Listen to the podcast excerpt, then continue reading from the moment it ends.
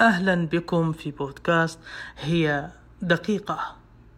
معي أنا أحمد الذبياني وتنسيق عبد الرحمن خالد.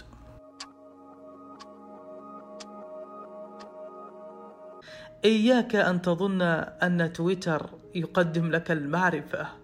فمتابعة آخر الأخبار وتتبع الهاشتاجات وماذا قال فلان لفلان كلها تندرج تحت دائرة الأخبار وهذه الأخبار متجددة ومتغيرة ولا يمكنها أن تشكل وعيك وثقافتك السؤال هل يعني ذلك أن تويتر غير مجد؟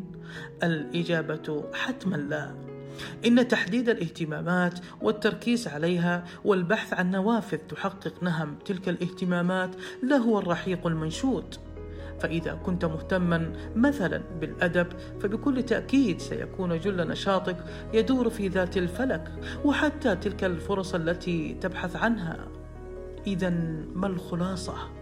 الخلاصة هي كن قبطان ذاتك وأدر الدفة فالوقت يا صديقي مقدس. محبتي.